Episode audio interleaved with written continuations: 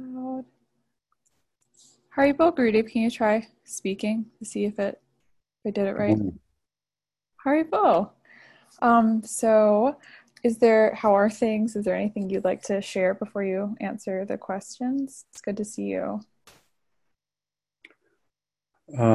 Yes, there are a couple things.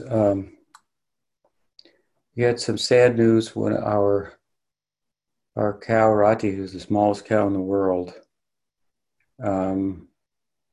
miniature zebu, passed away last night. She's been taken care of by Gopal Nandini and Krishna Chaitanya. Contacted some type of blood disease, so that was sad. But she was surrounded by devotees at the time, and so it's an auspicious passing. But another note, tomorrow I'm going to start publishing excerpts. The editors of the Harmonists are going to publish excerpts from my book for 8 days in a row on the Harmonist regarding Baladev, Balaram, Tattva. So giving them the permission to subdivide a couple of chapters with subtitles and headings and so forth, so that they're bite-sized articles. It's from the Tattva section of the book, so it's quite a bit to digest, but it's significant and interesting.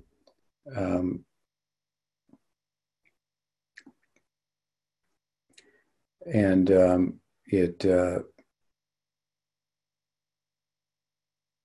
clearly illustrates the focus of the Goswamis, founding acharyas, on Balaram, their perspective and so forth. So there's, I think, 8 articles, maybe 6 articles about Balaram, and then it goes from those to an appendix that is connected to that particular chapter on Balaram, which is about Ananga Manjari, and who is thought to be by some connected with Balaram. So it'll be very interesting, and I think the last one will be something from the Leela section of the book. So, put a sweet at the end. But it's all quite interesting. It's hasn't been finished really in terms of editing, but I think it's good enough for the Harmonist. And so I alert you all to that. I hope you'll take advantage of it. It'll be good build up to Maldeek Purname, which is a week from tomorrow. And I think that's the news that I have. There might have been one other thing, I can't remember now, but otherwise things are well here at Adara. We've got a lot of tomatoes and eggplants and zucchinis and peppers of all varieties. It's quite abundant, a lot of plums right now also. Figs are coming, a lot of figs. Plenty of milk, quite bountiful. It sounds like it. Yeah. So let's go ahead and take the questions. Sure. Pamanabha Swami, do you want to ask your question first?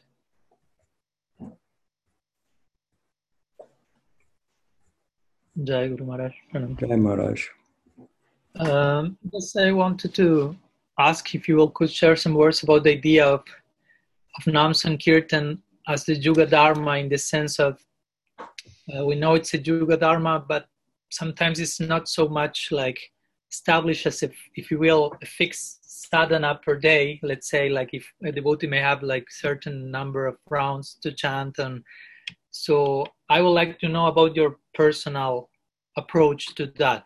How you as guru what do you expect regarding disciples in general, how them to engage in Nam Sankirtan as a form of daily sadhana or not? As I don't know, I would like to hear you about sharing some ideas in that regard, because sometimes one may think of kirtan as, of course, writing and preaching and chanting japa, but specifically about Nam Sankirtan regarding one's personal sadhana, how much do you conceive of it, of something like necessary on a daily basis, or if you could share some ideas in that regard. Yeah. Of course, what Marsh is asking about is a detail. The principle is that Nam Sankirtan and Kirtan of the Mahamantra has been established for our lineage by Chaitanya Mahaprabhu himself. We learn through the pen of Vrindavan Das Thakur in Chaitanya Bhagavat. We also find from the writings of, I think, Rupa Goswami, Chaitanya Astakam, description of Chaitanya Mahaprabhu chanting the Mahamantra and counting. And apparently, he would chant on a rope with knots. Mm-hmm. So later, of course, as the Sampradaya was formed, with his blessing by Sanatana Goswami, with regard to ritual and so forth, his book Hari Bhakti Vilas describes the chanting on japa beads, tulsi beads, or lotus beads, 108 beads, and so on and so forth. So the principle is to chant, it's the Yuga Dharma, Nam Kirtan. The Upanishad tells us that not only is Nam Kirtan the Yuga Dharma, means of deliverance for the Yuga of Kali, but specifically the Mahamantra, Hare Krishna, Hare Krishna, Krishna Krishna, Hare Hare, Hare Rama, Hare Rama, Rama Rama, Hare Hare, in the Kali Santarana Upanishad. So, excuse me. So that's the principle, and then the detail is, I think, what Maharaj is asking about. So the point being that different gurus may have different expectations of their students, or different prescriptions for them. It's well known, of course, that Prabhupada wanted his disciples to chant 16 rounds on their beads daily. Initially, he wanted them to chant 64 rounds, and they were not able to do that. And then he asked them to do 32 rounds. They weren't able to do that. And then 16 seemed to work, and so he fixed the number at 16, and that became the standard. He himself writes in his Nectar of Devotion, he gives this as an example of one of Rupa Goswami's angas of bhakti. Forget what the exact title or name of the anga is, but it's with regard to accepting vows, and not accepting vows that one can't live up to, something like that.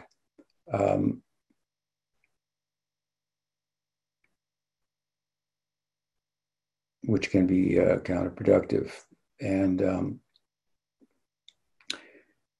there he gives an example that he asked his students to chant 16 rounds. So he clearly demonstrates in that passage that this is a detail. He fixed the number at that, and he was very insistent about it. There are some examples. There was a famous tennis player, I forget his name, but he was involved with the movement, and he met Prabhupada personally and spoke with him, and he wanted to be initiated, but he could never chant more than 12 rounds, and Prabhupada wouldn't initiate him. So,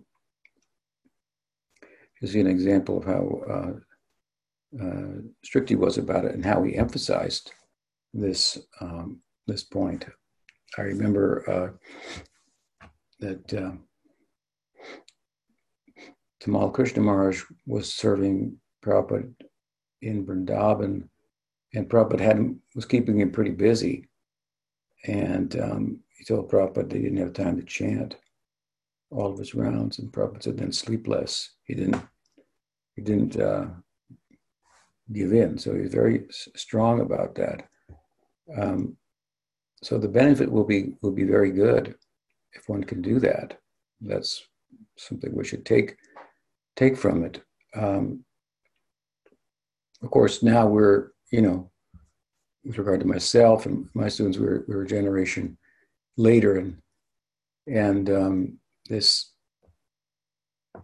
application of a detail with regard to chanting is has to be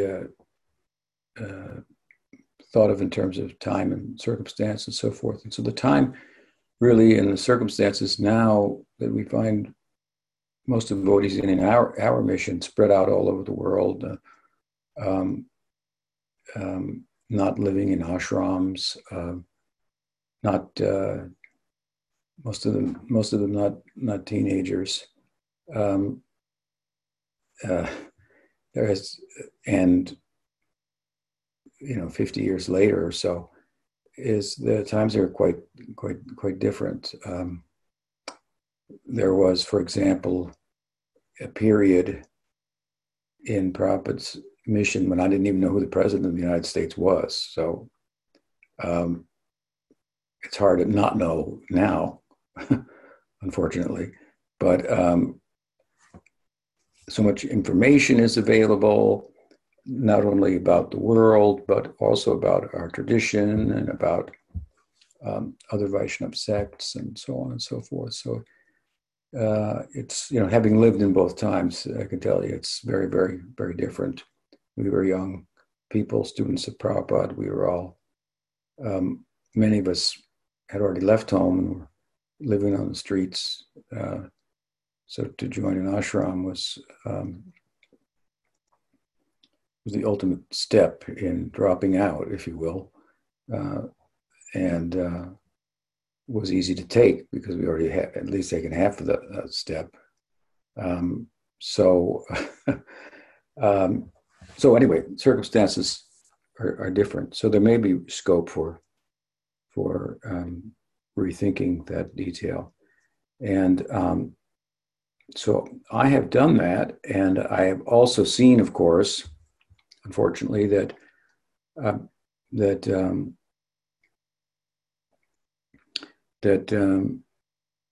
given the circumstances, not only in the world today and how devotees are situated separately rather than living communally, at least in our Sangha for the most part, and being international, not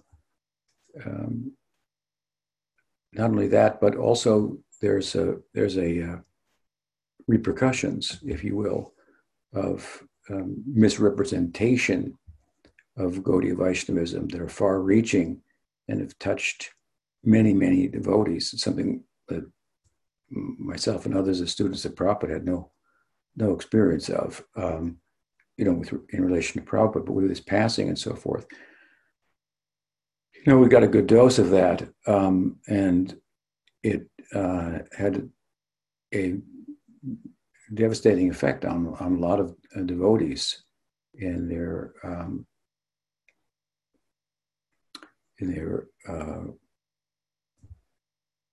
maybe their faith, not in Gaudiya Vaishnavism, but their faith in terms of enthusiasm to proceed,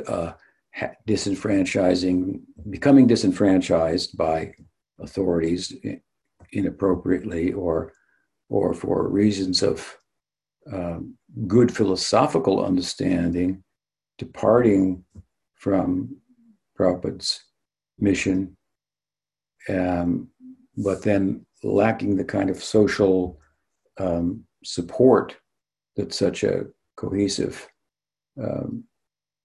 mission, if you will, offers, put many devotees, disciples of Prabhupada, in awkward situations, made it difficult for them. They needed certain things, that they had certain things that were part of their life that made it possible for them to meet certain expectations of Prabhupada.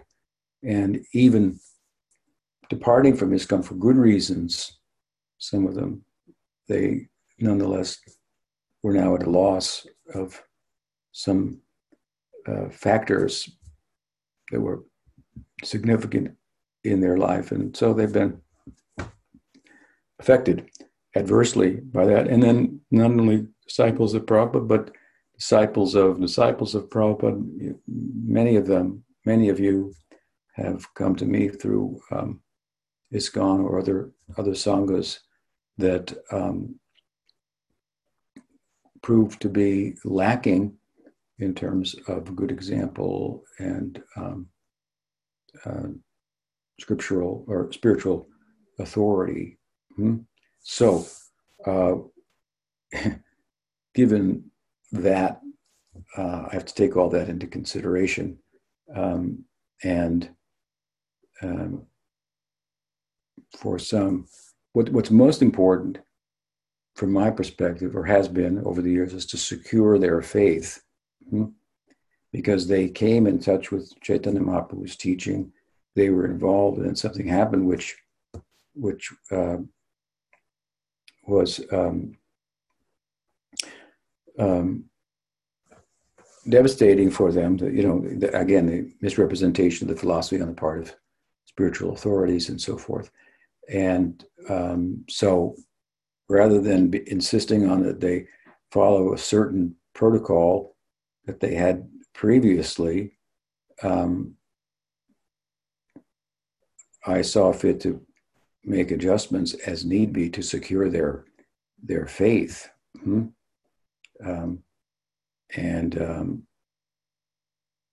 to help to situate them under the guidance of a Vaishnava like myself, who they had come to.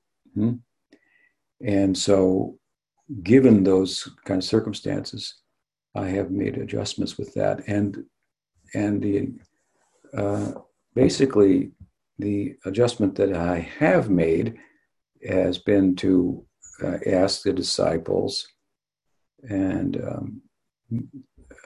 friends connected with me to, given in all honesty, given their circumstances, to choose a number of rounds to chant on their beads of the Hare Krishna Mahamantra, discuss that with me, and then have my blessing to commit to that number of rounds. And this is certainly a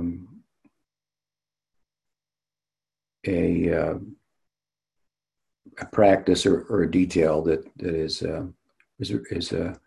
reasonable, all things considered, many of which I've mentioned, and the fact, again, in general, that this is a detail. Bhaktisiddhanta Saraswati Thakur asked the disciples not to let their mala fast. And the implication was that if they didn't have a lot of practical service, they would chant 64 rounds. If they had practical service, they'd at least chant 4 rounds.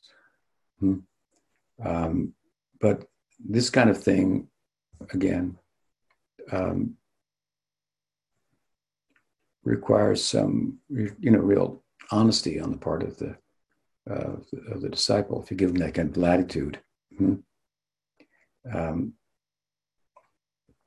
Prabhupada didn't give the latitude, and fixed it at 16, and he was strict about it, and he had his reasons for it. So that said, that has been my policy. However, I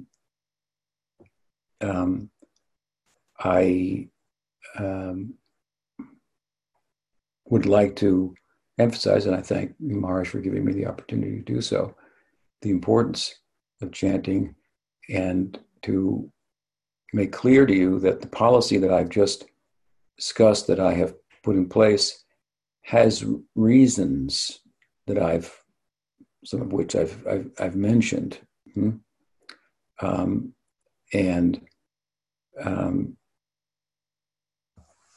Therefore, if your faith is secured, then you have reason to increase the chanting daily that you're doing. And I think that 16 rounds is a good number, and that some of you have committed to 4 rounds, 8 rounds. Some have committed to 32 rounds.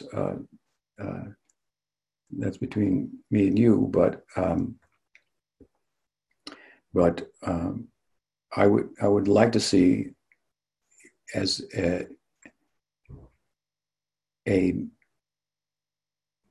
chanting of 16 rounds a day, something that all the devotees should strive for. Bhakti Vinod course told his disciples to chant 1 round, and as the taste increases, add more and never go backwards. So it doesn't have to stop at 16 either.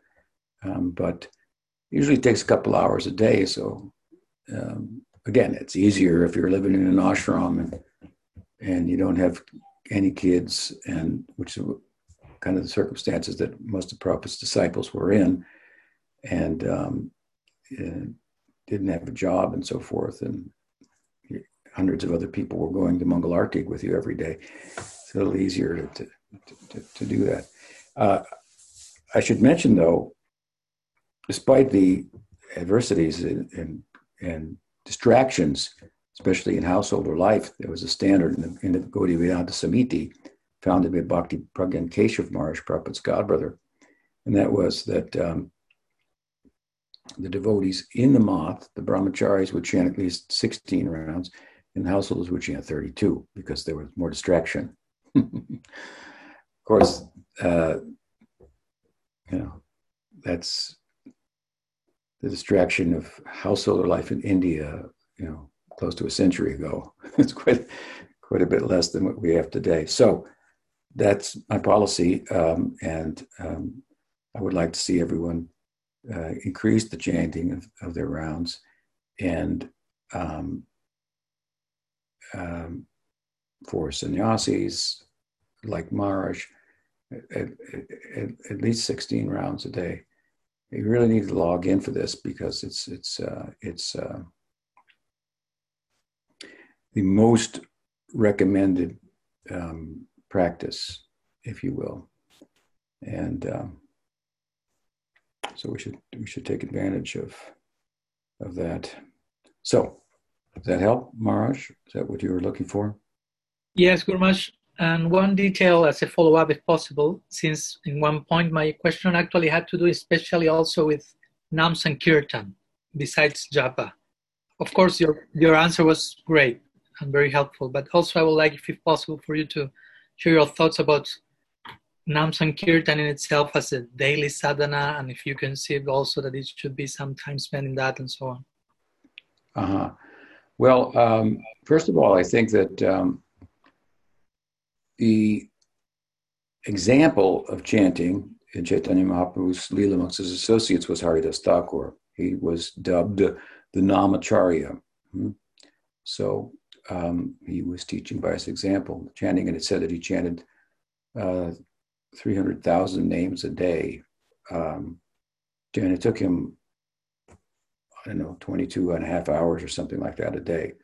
So he was pretty absorbed in the chanting.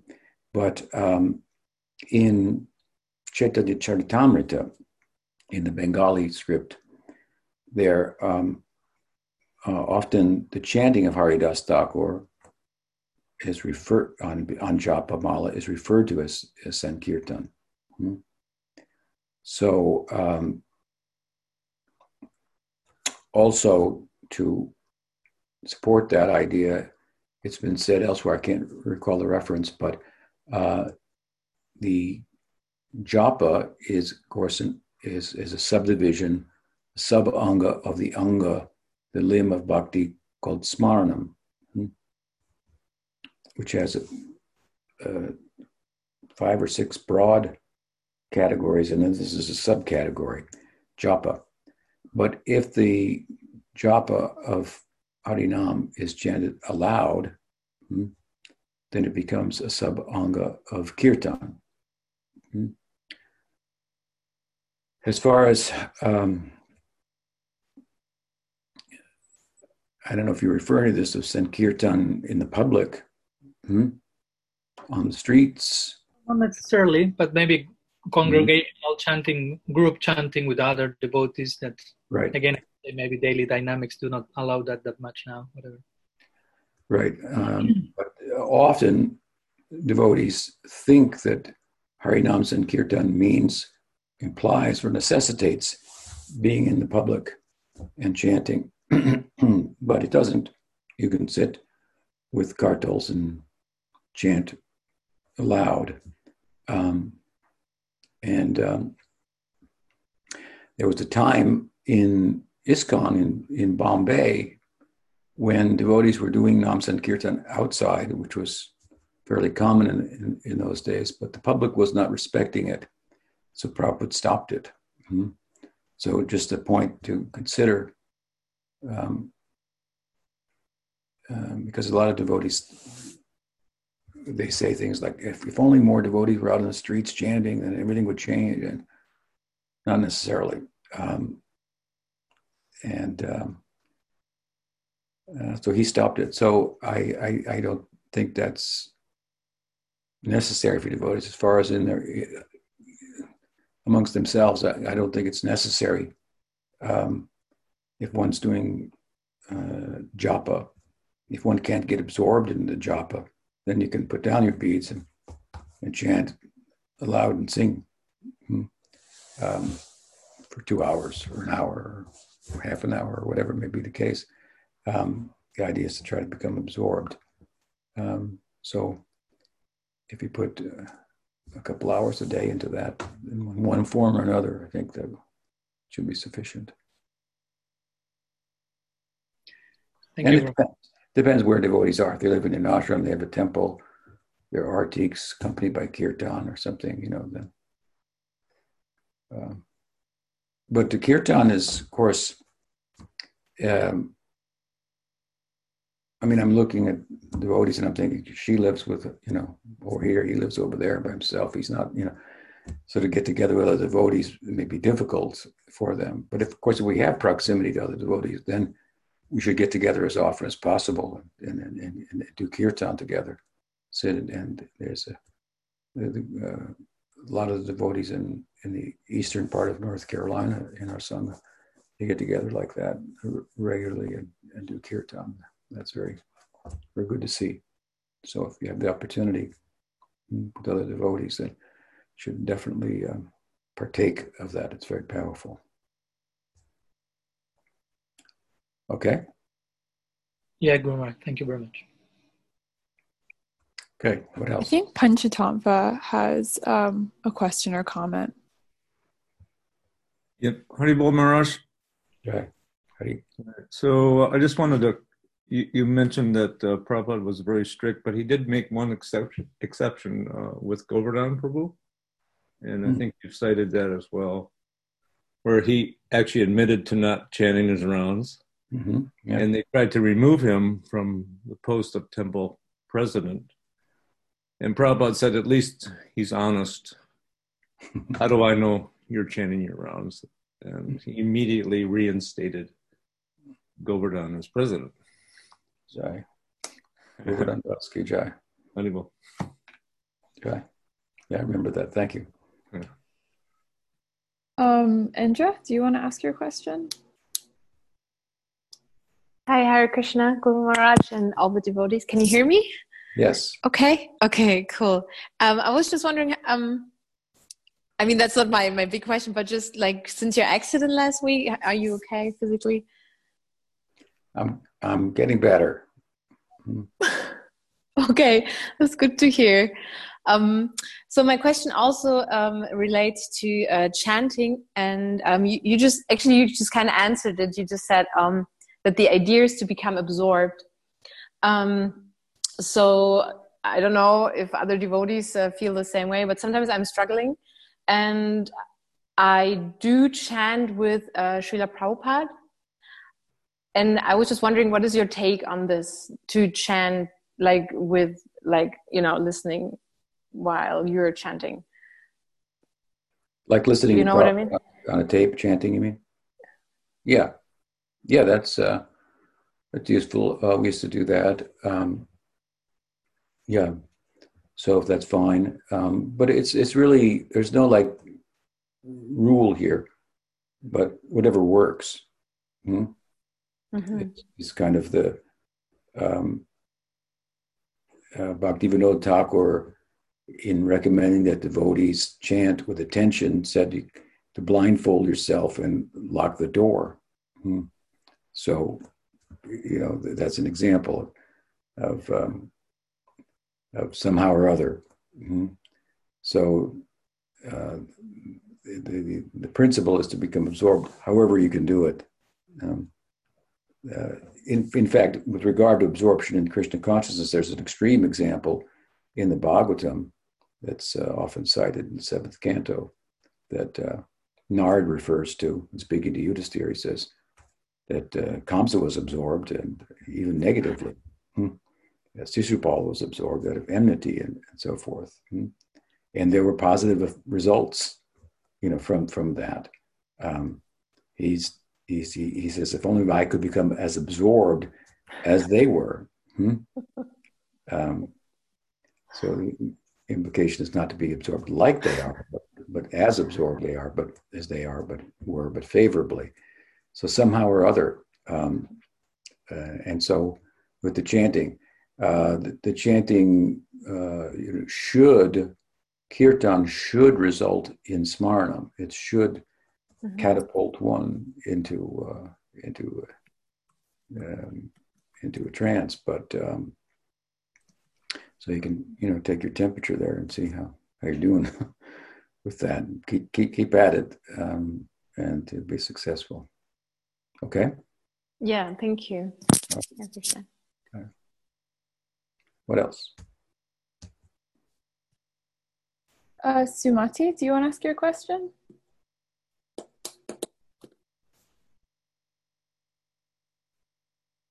I can unmute you, Sumati, if you need some help. I got it. Okay. I'm reading in the Chaitanya Charitamrita, when Lord Chaitanya is instructing Srila Rupa Goswami. And he's talking about the 5 mellows. And this one verse is just, in addition to the 5 direct mellows, there's 7 indirect mellows. In the purport, Srila Prabhupada says, when Shanta Rati, neutral attraction, is continuously existent and mixed with ecstatic emotion, and when the devotee relishes that neutral position, it is called Shanta Bhakti Rasa. Shanta Bhakti Rasa devotees generally relish the impersonal feature of the Supreme Personality of Godhead.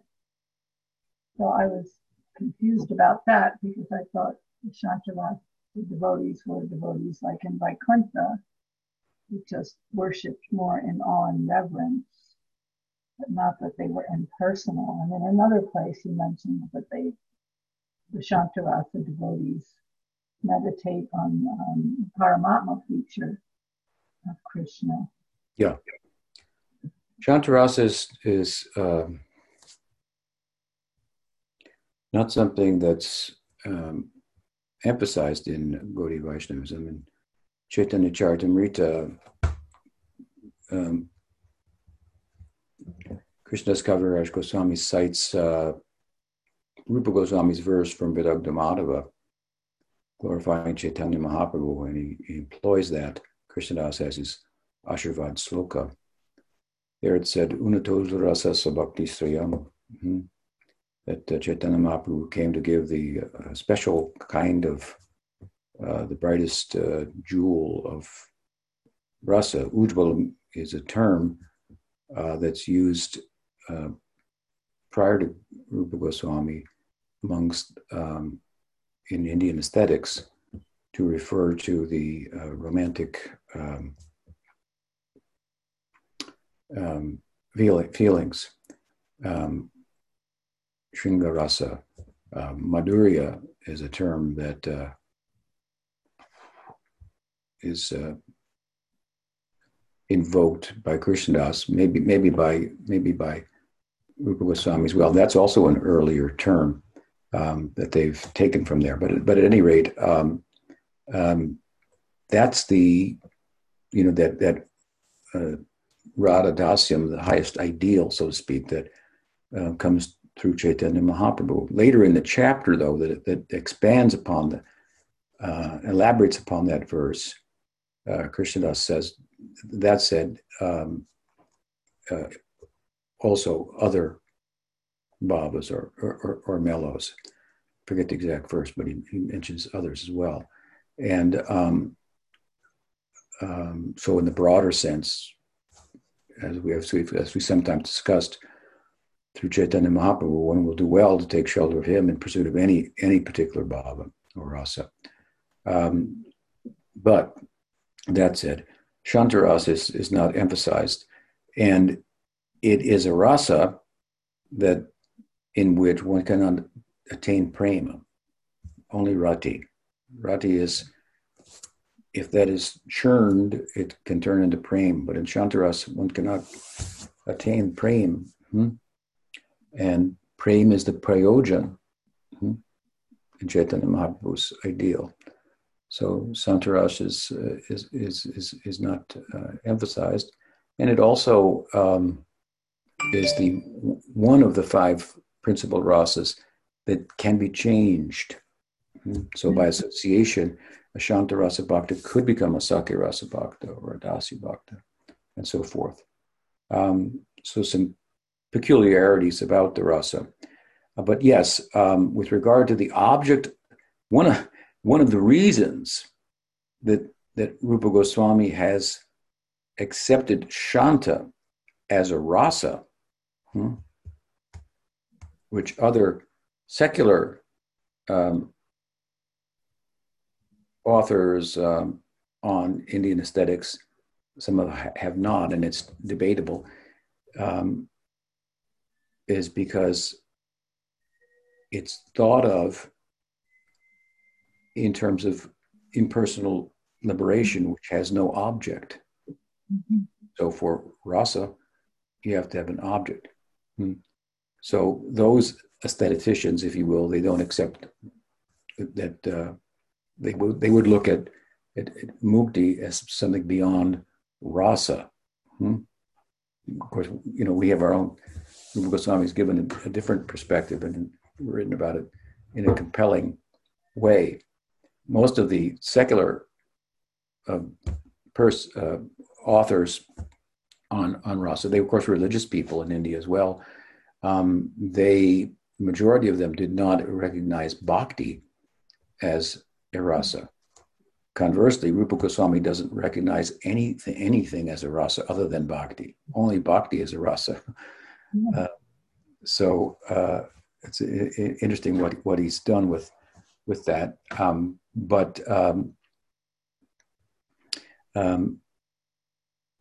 In Rupa Goswami's system, then the Shantarasa does have an object, and because it has an object, then it can be a rasa. Because for rasa, there needs to be the object of love, and there's to be the love. There's the two, right? So the object of love is the Paramatma, or an Aishwarya, majestic form of the absolute. That said,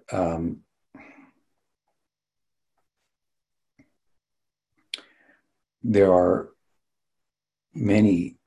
several instances cited in the Bhagavatam of sadhus preoccupied with the Nirvishesh Brahma that have became Shanta Bhaktas, like Sukadeva, like the Kumaras, like the Navayogendras, in 11th canto, I believe. So I think that Prabhupada's kind of stretching it a little bit and not being as precise and saying that many Shantarasa devotees are preoccupied with Nirvisesh Brahman, as Kumaras were, as Sukadeva was. But then they came to Shantarasa from there. Shantarasa is preoccupied with the what I refer to, using a Catholic term, the beatific vision. It's passive adoration. So there's no interest in the Leelas, associates, and so forth. Just the form of God. So again, it's peculiar compared to the other rasas and lacking in some respects.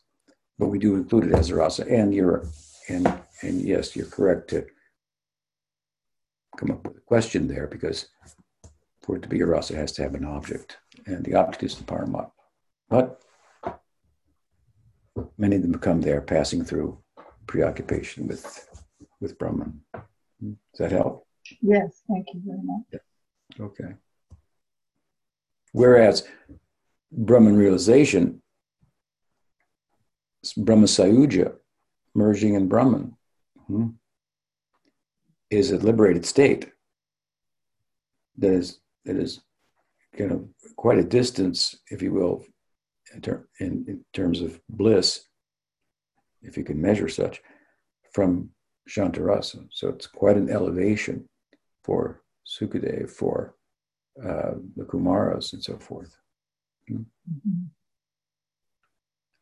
The Prabhupada also said that if somebody in Shantarasa were to see Krishna, they wouldn't have any desire to serve him. It's just enough, I guess, just to appreciate him. Passive adoration. Yeah. So a big step from there to Dasyarasa, right? Right. You can't sit down in Dasyarasa.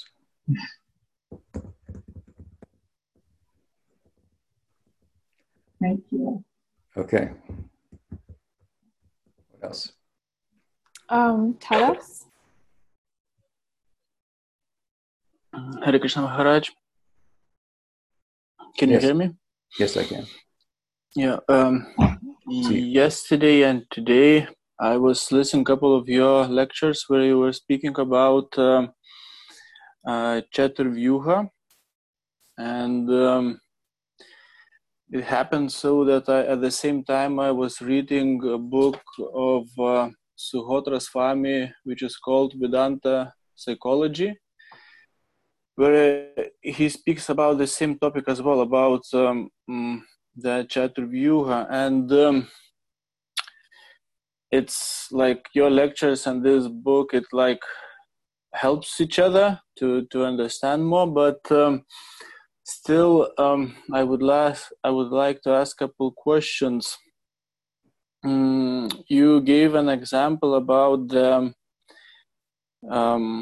chitta, buddhi, and manas with a flute, with a listening to flute music. Mm-hmm. That you are aware of the flute with the chitta, and then you identify with the buddhi that this is flute, and then with manas you decide if you like that or not like that. Yeah. Mm-hmm. And this is our like daily activity with our like subtle body. Yeah, we do that all the time.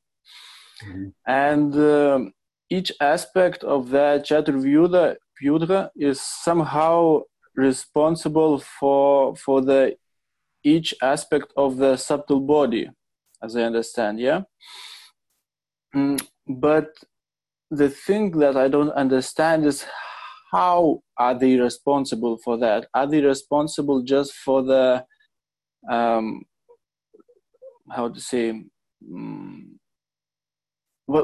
what do they do? Like, what do the Sankarshan or Vasudeva or whatever do with that subtle body? How do they regulate that or sustain it? I don't understand that. You know, like, what is the role in that in in the how do they make my subtle body work, or don't they? How does it, how is they related? So like this is the one part of the question, and the second is it's related to the today's class with that absorption in japa or kirtan, and that trance state, yeah, that we get into. So how can we make that state more easy to attain? Is it somehow related to them, to the Chaturvyuha? Like, can we, how to say, I don't know, can we get in contact with them to get easier into the trance? I don't know if you understand what I mean. Yeah.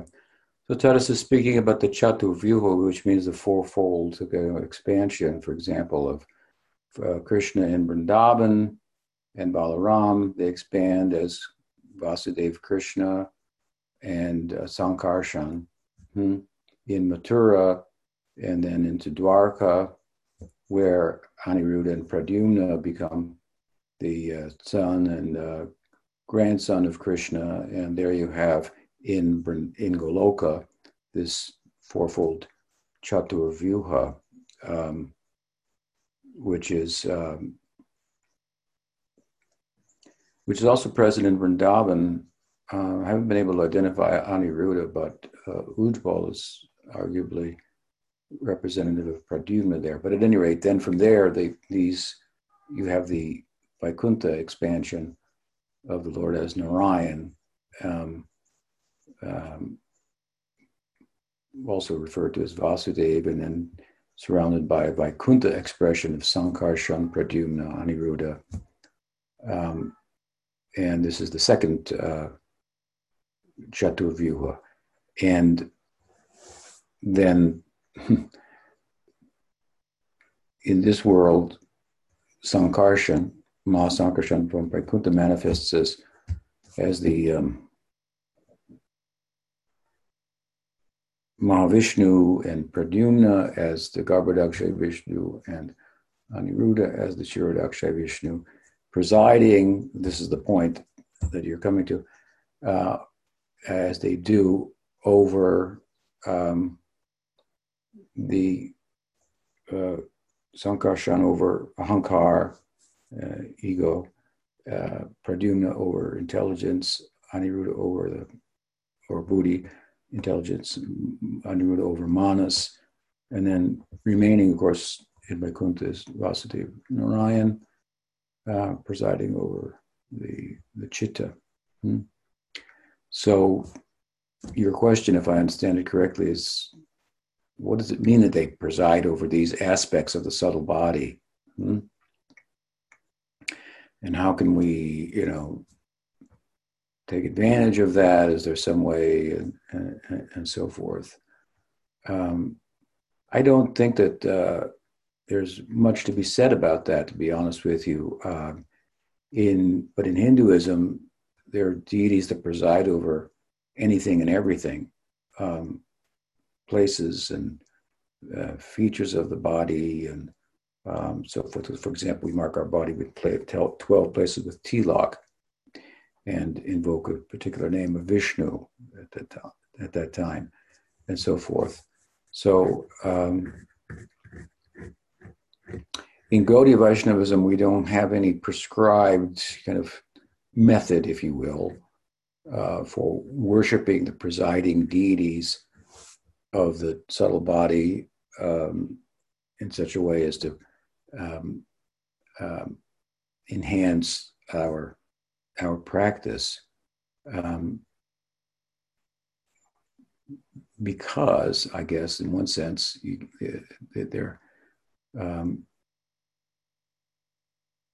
we are engaged in worshiping Krishna, who is the source of all these expansions. They're all within him. So in a sense, we do venerate, we worship the presiding deity, but we do it in the form of Krishna, through Krishna Nam and the deity of Krishna and Balaram as well. Any separate method of worshiping Pradyumna, Aniruddha, and there may be procedures for this in the Tantra, the Pancharatra, and so forth. They're not something that's been called upon by Sanatana Goswami or Rupa Goswami in Gaudiya Vaishnavism. And again, because we have a path, if you will, that includes within it any such worship through the veneration of the worship of Krishna, and particularly through the chanting of his name. So I think, we kind of just look at that in a passive sense, that these features of the Antakaran, like other aspects of our psychological and biological self and the world, for that matter, have presiding deities. Let me give you another example. There's presiding deities over all the different rasas. So the deity that presides over Sakya rasa is Upendra, the friend and brother of, that means Vamana, of Indra. But we don't worship Vamana to enhance our capacity to attain Sakya rasa. But probably Rupa Goswami has just taken from what has been said before him with regard to presiding deities over the rasas, colors that represent them, and so forth and so on. So there's a lot of presiding deities over, that point being, as I'm saying, over so many things, but we worship Krishna, and whatever they can do, he can do, and more. So there's no better way to enter into a meditative state than Nam Sankirtan. And how you do that most effectively, well, you have to pay attention. How you pay attention, focus your mind, you have to give your heart, as I said before, because wherever you give your heart, that's where your mind is going to go. So it's not a tongue exercise or an ear exercise, but it's a heart exercise. We should cry because we don't cry. That we should cry because that Mahaprabhu, he's crying. Why when I chant, I don't cry? Why when I chant, my hairs don't stand on end? And weeping in that way. So this is his Shikshastakam is shown the way to chant effectively, humbly, with tolerance, respecting others, expecting no honor for oneself. Those types of, this is the decorum. One should incorporate these things and make the chanting is kind of it's not something you just do when you sit down, in other words. So you prepare yourself for chanting by decorating yourself with these qualities and so forth. And so I hope that helps. Yes, thank you. That's what I wanted to know, if that if Chaturvyuha are the same as the other demigods who are responsible, for the blinking, for the other stuff that my body would work, So I just wanted to know if they are at the same level, because it is Vishnu Tattva, so it's God, you can say. So I thought it is more important, that they are responsible for the subtle body. So just well, they're certainly different than the ordinary demigods, and they're presiding over something that is a subtle body that has the ability to reflect consciousness proper, and they are from the world of consciousness proper. So they're presiding over that in this world, which is the closest thing to consciousness proper. In other words, consciousness proper is subjective, and then there's the objective world. And then you have this world of mind, which is subjective, quasi-subjective, so to speak. It's a feature of matter that's consciousness-like, comparatively. So you have the presiding deities from the world of consciousness itself. Now, if you went to the Ramanuja Sampradaya or the Madhva Sampradaya, which I think the Ramanuja Sampradaya, you might find then worship of the presiding deities, of the subtle body as part of their process.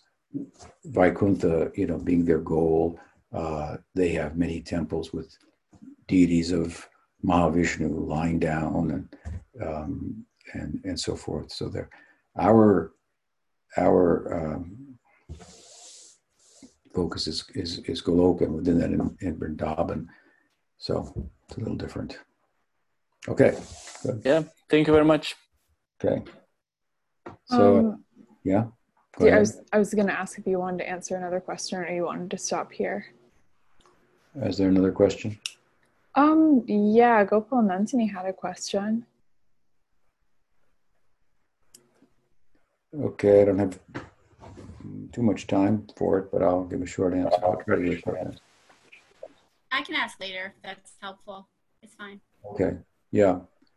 I do have something else. Sure. Sorry. To do shortly here. So, okay. Nice to talk with you all. Yeah, thank you.